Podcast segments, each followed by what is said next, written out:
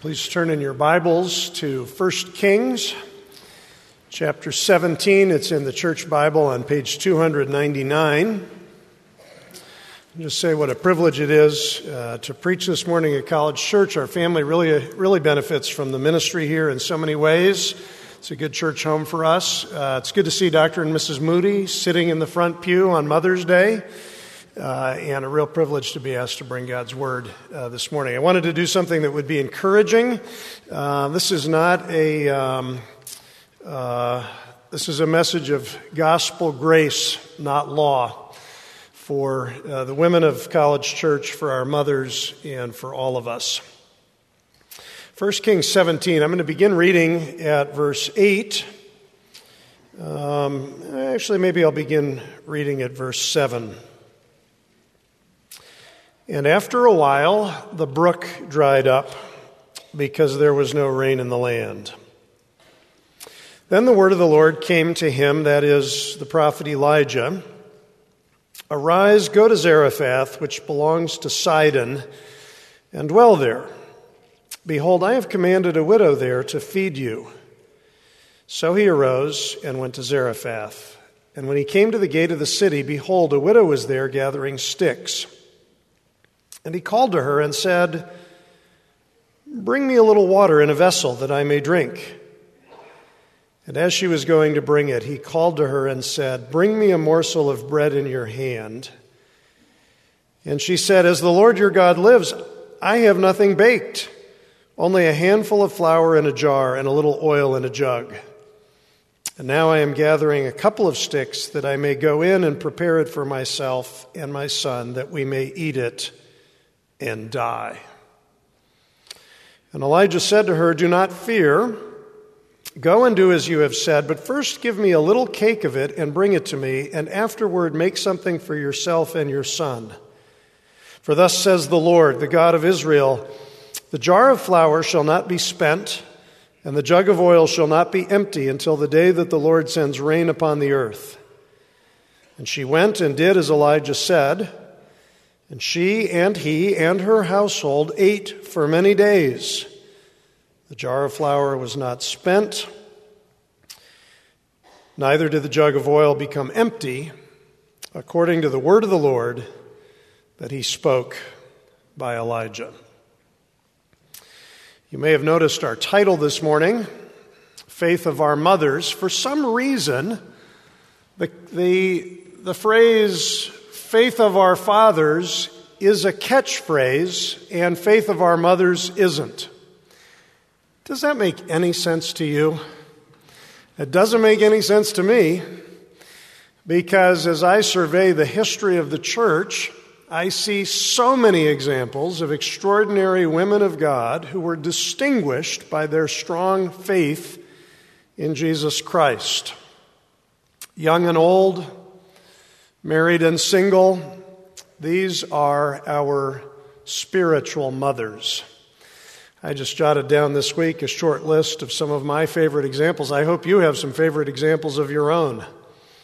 I go back to Alexandria, ancient Alexandria in Egypt, where it was customary for families that did not want to keep their children simply to leave them out in the street by night and for Christian women to gather them up and raise them as their own. I think of poor Monica in the city of Hippo in northern Africa, languishing in prayer for her son Augie, so gifted intellectually and yet wasting his life, wasting his life with drink and with women and all manner of things. Her prayers were answered her son came to faith in Jesus Christ. He became Augustine, the great theologian of the church. It was his mother's prayers that brought him into the kingdom. Think of the phrase, I love this phrase, that the ancient professor of rhetoric, Lactantius, who was in Antioch, this was not in a Christ centered school, it was in a secular academy, but he knew John Chrysostom, a young man in his class who was a believer, became a famous preacher in the church. Chrysostom started talking about his mother as a single parent, everything that she had done to provide for her children, to give them educational opportunity. Lactantius heard the story. He looked at the rest of the class. He said, What women these Christians have! And you could say that again and again through the history of the church. I think, for example, of Calvin's Geneva. A city of 10,000 refu- uh, welcomed 10,000 refugees. Now, I suppose the men of Geneva did something for that, but honestly, who do you think did most of the work of welcoming strangers into a home, providing them, making a house, a home that would welcome outsiders? And I could just go on and on. Lilias Trotter, setting aside such a prominent career in the arts to go and be a missionary, a pioneer missionary in Algeria.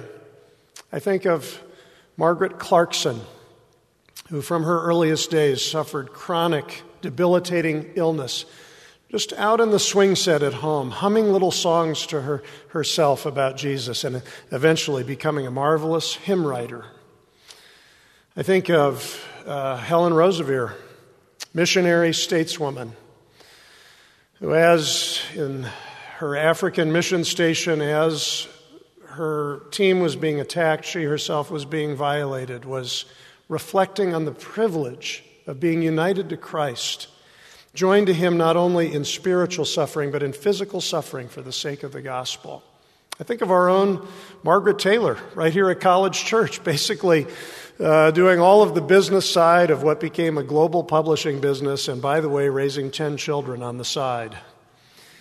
The world is not worthy of them. What more shall I say?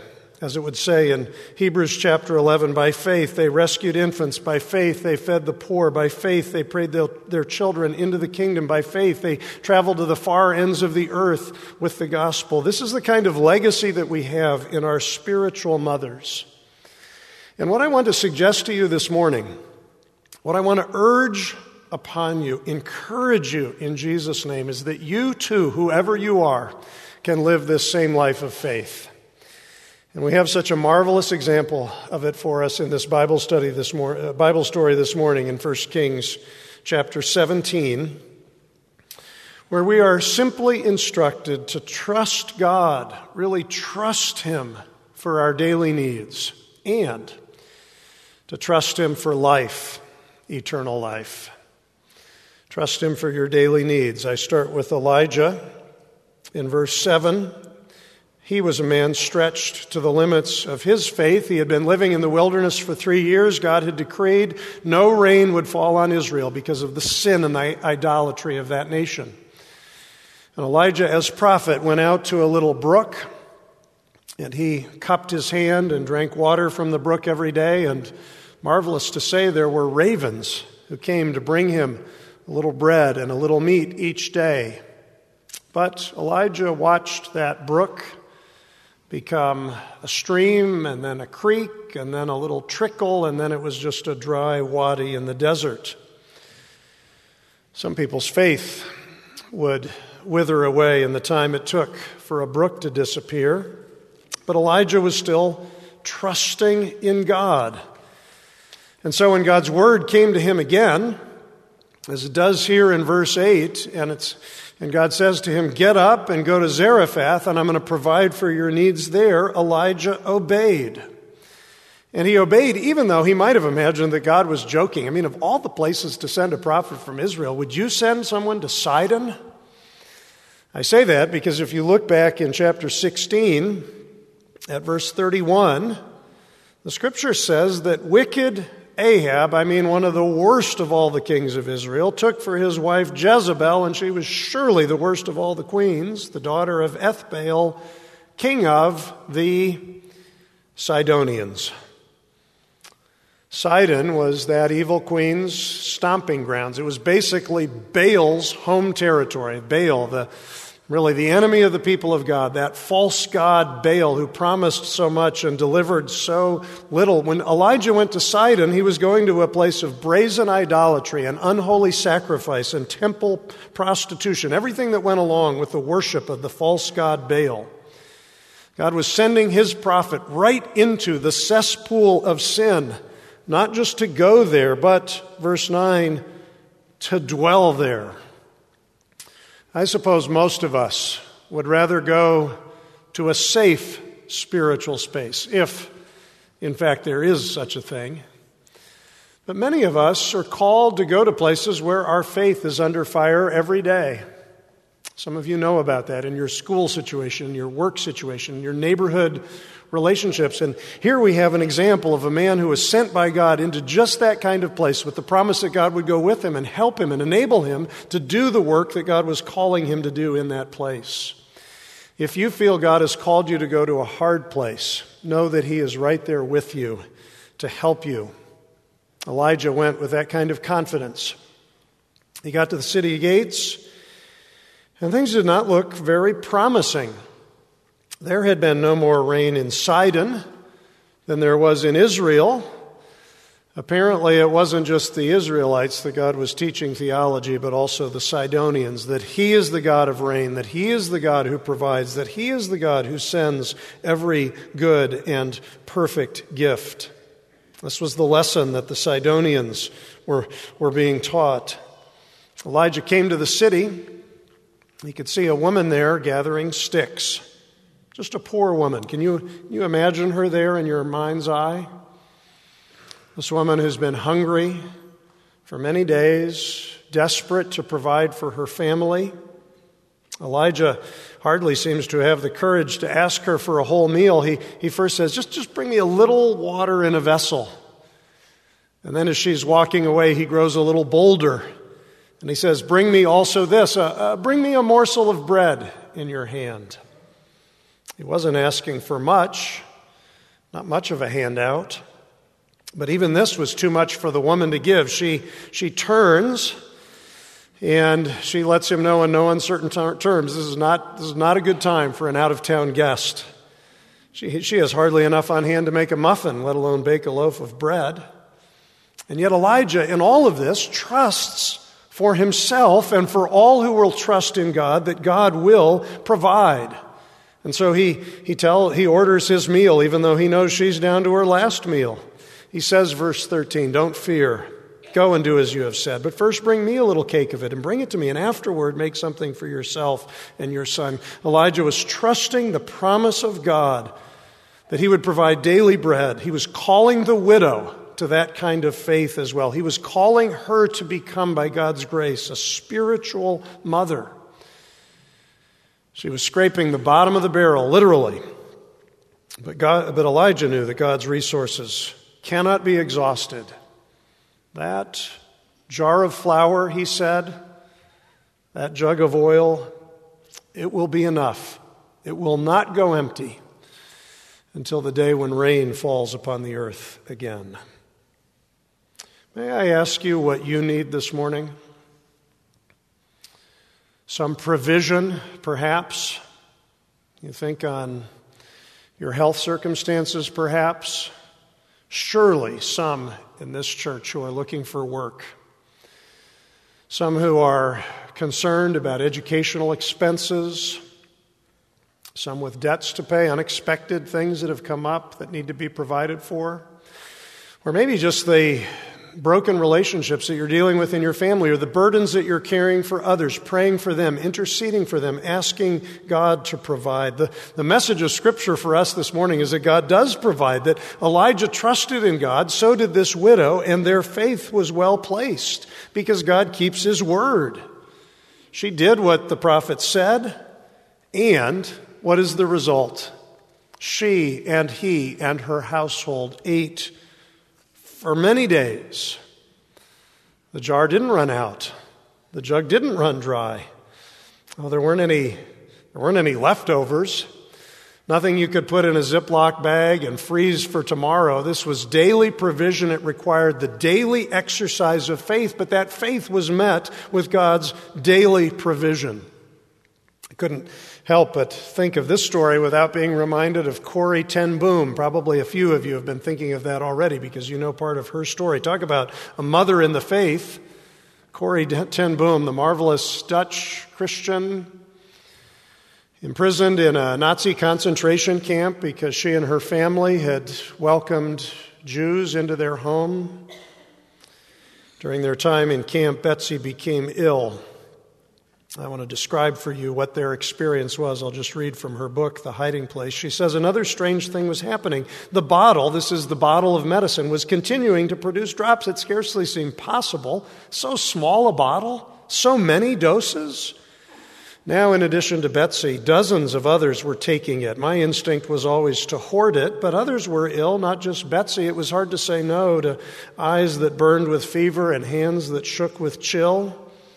I tried to save it for the very weakest, but even these soon numbered 15, 20, 25, and still, every time I tilted the little bottle, a drop appeared at the tip of the glass stopper. It, it couldn't be. I held it up to the light, trying to see how much was left, but the dark brown glass was too thick to see through. There was a woman in the Bible, Betsy said whose oil jar was never empty.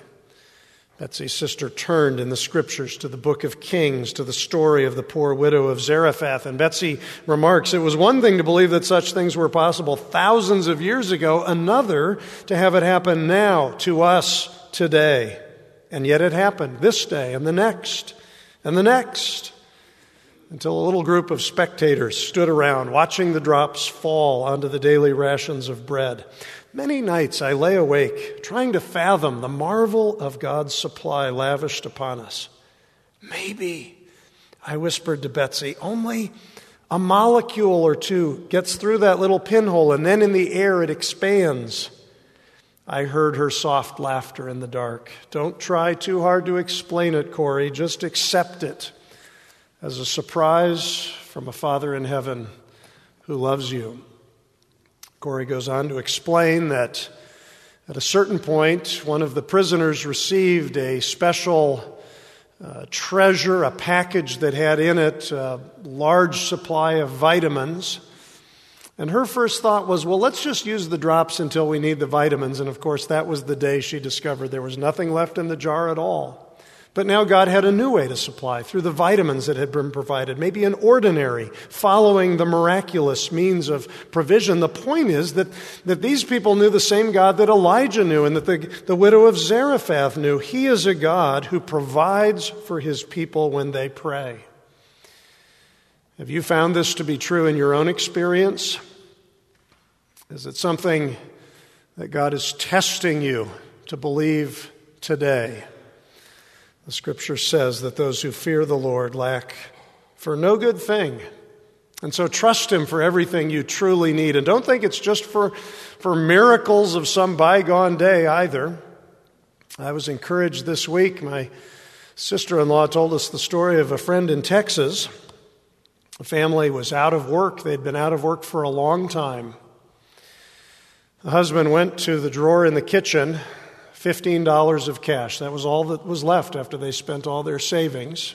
He took a $10 bill with him into the city to pay for parking for what turned out to be eventually the job interview that led to the job that led to God's provision for their family all over again. But that was still in the future. His wife went to the drawer. She had been praying that God would provide enough for groceries. She expected to find only a $5 bill. There was 65 bucks in there. It's enough to provide for their family for the next few days, which is what they truly needed. Now, how do you suppose 60 extra dollars got into their drawer? Well, maybe they miscounted. Although I have to say, when I'm down to my last $15, I'm pretty sure no matter how many times I check, it's still $15.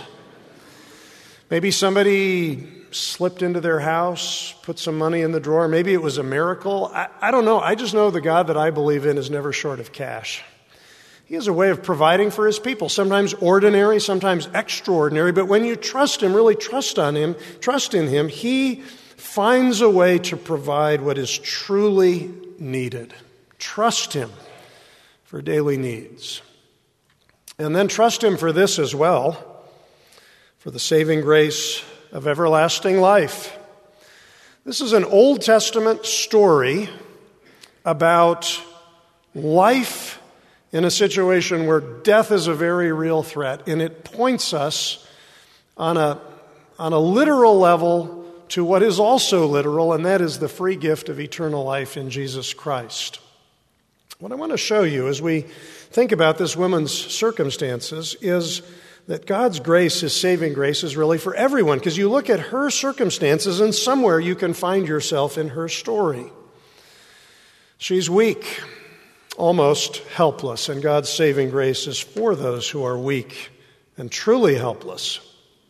Here's a woman without the protection so necessary in that culture and in many cultures, maybe most, without the protection, family protection of a, a man serving as a husband, a father, or a protector. And her son, too, was at a great disadvantage without living, living without the security of a father in the home, that model of godly manliness day by day.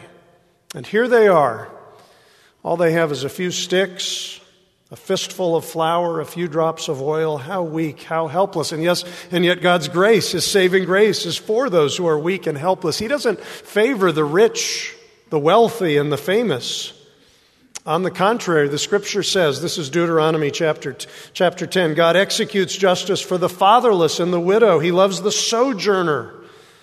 These are the ones who find his favor. What a beautiful promise.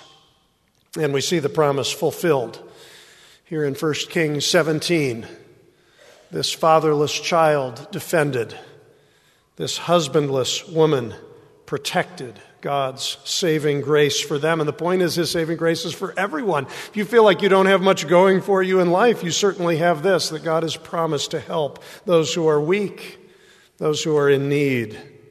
His saving grace is for everyone, from the least to the greatest. It is also for those who as of yet, are outside of his spiritual family, which for us would be the church. This woman is a spiritual out- outsider. She's a good woman. She's well mannered.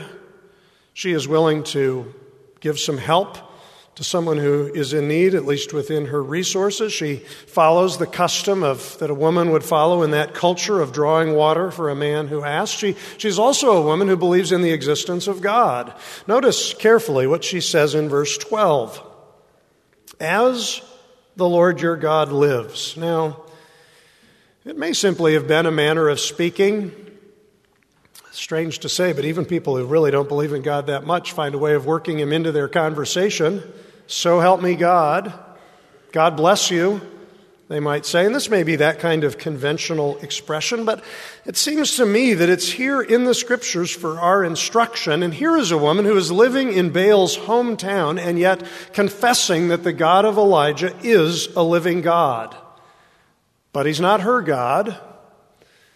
No, she says, as the Lord your God lives. He may be Elijah's God, but he is not yet her God. It's a, it's a second person relationship, not a first person relationship. She hasn't put her own personal faith, trust, confidence in the God of Israel. She is still outside that family of God, and she knows it. I wonder if I can ask what your relationship to God is. Are you in close? Or still someone on the outside looking in, evaluating, wondering whether you might possibly become a follower of Christ.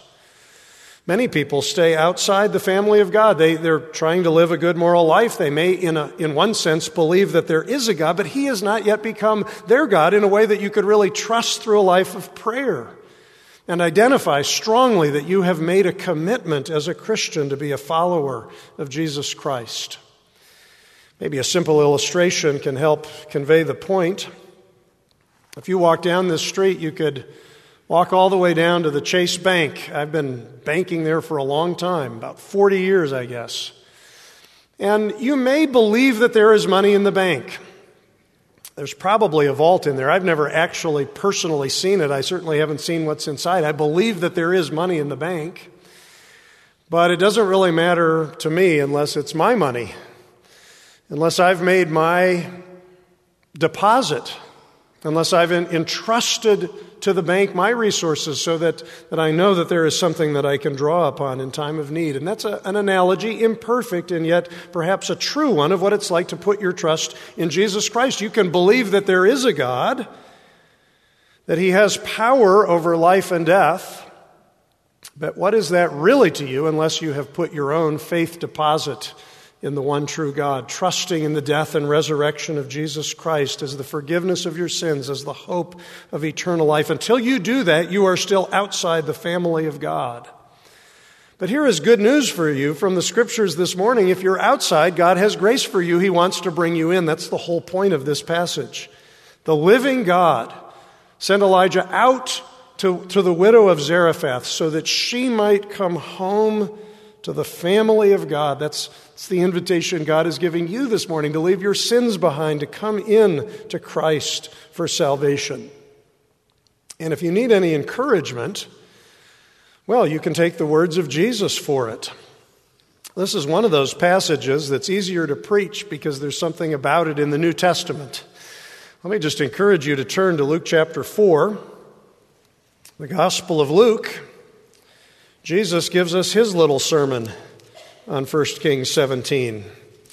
He had been preaching to his neighbors and friends in the town of Nazareth. They well, they thought he was a good boy from a good family, but they, they didn't particularly want to hear his message of repentance and faith. Ultimately, they rejected him. They wouldn't listen to him. It reminded Jesus of 1 Kings 17. This is Luke chapter 4, verse 24. He says, Truly I say to you, no prophet is acceptable in his hometown. But I tell you, there were many widows in Israel in the days of Elijah when the heavens were shut up three years and six months, and a great famine came over all the land, and Elijah was sent to none of them, but only to Zarephath in the land of Sidon to a woman who was a widow. Now, there's a lot going on here. This is partly a rebuke to all the spiritual insiders in Israel who refused to believe in Jesus. But it is also a message of amazing grace and hospitality and welcome. Jesus is explicit about it. Here is a woman from Sidon. She's not from Israel. She's not a Jew. She's a Gentile. And yet the message of salvation is sent to her so that she might belong to the family of God. And Jesus is giving a message here about his gospel, his grace. It's for all whom the Lord our God will choose to save, people from every tongue and tribe and nation. And our spiritual mother, the widow of Zarephath, received this grace as an outsider who was coming in. And the grace was going out to her even before she believed. It's how gracious God is. It's really a passage about the doctrine of election, God's sovereign choice and saving grace. We would never have heard the good news unless someone brought it to us, unless God sent His word to us, and we never would have believed it unless by His Spirit He had given to us the gift of faith. But this is what God has done from beginning to end. His salvation is a gift of His grace. And it's a grace that brings life out of death. This grace is for those who are about to die. That's what the widow of Zarephath was facing. She was really clear about it. I'm going to, to gather, bake, eat, and then die. Our words have a ring of resignation about them. It's inevitable. In fact, I wonder if Elijah had arrived a week later or two weeks later, if, if they even would have been alive for him to meet.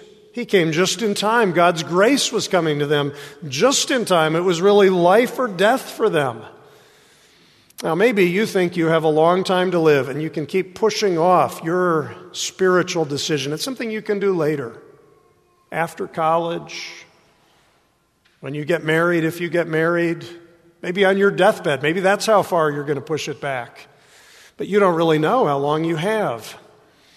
Uh, I've, over the years, saved many examples. You know, preachers do this kind of thing of remarkable stories of sudden death or miraculous deliverance unto life.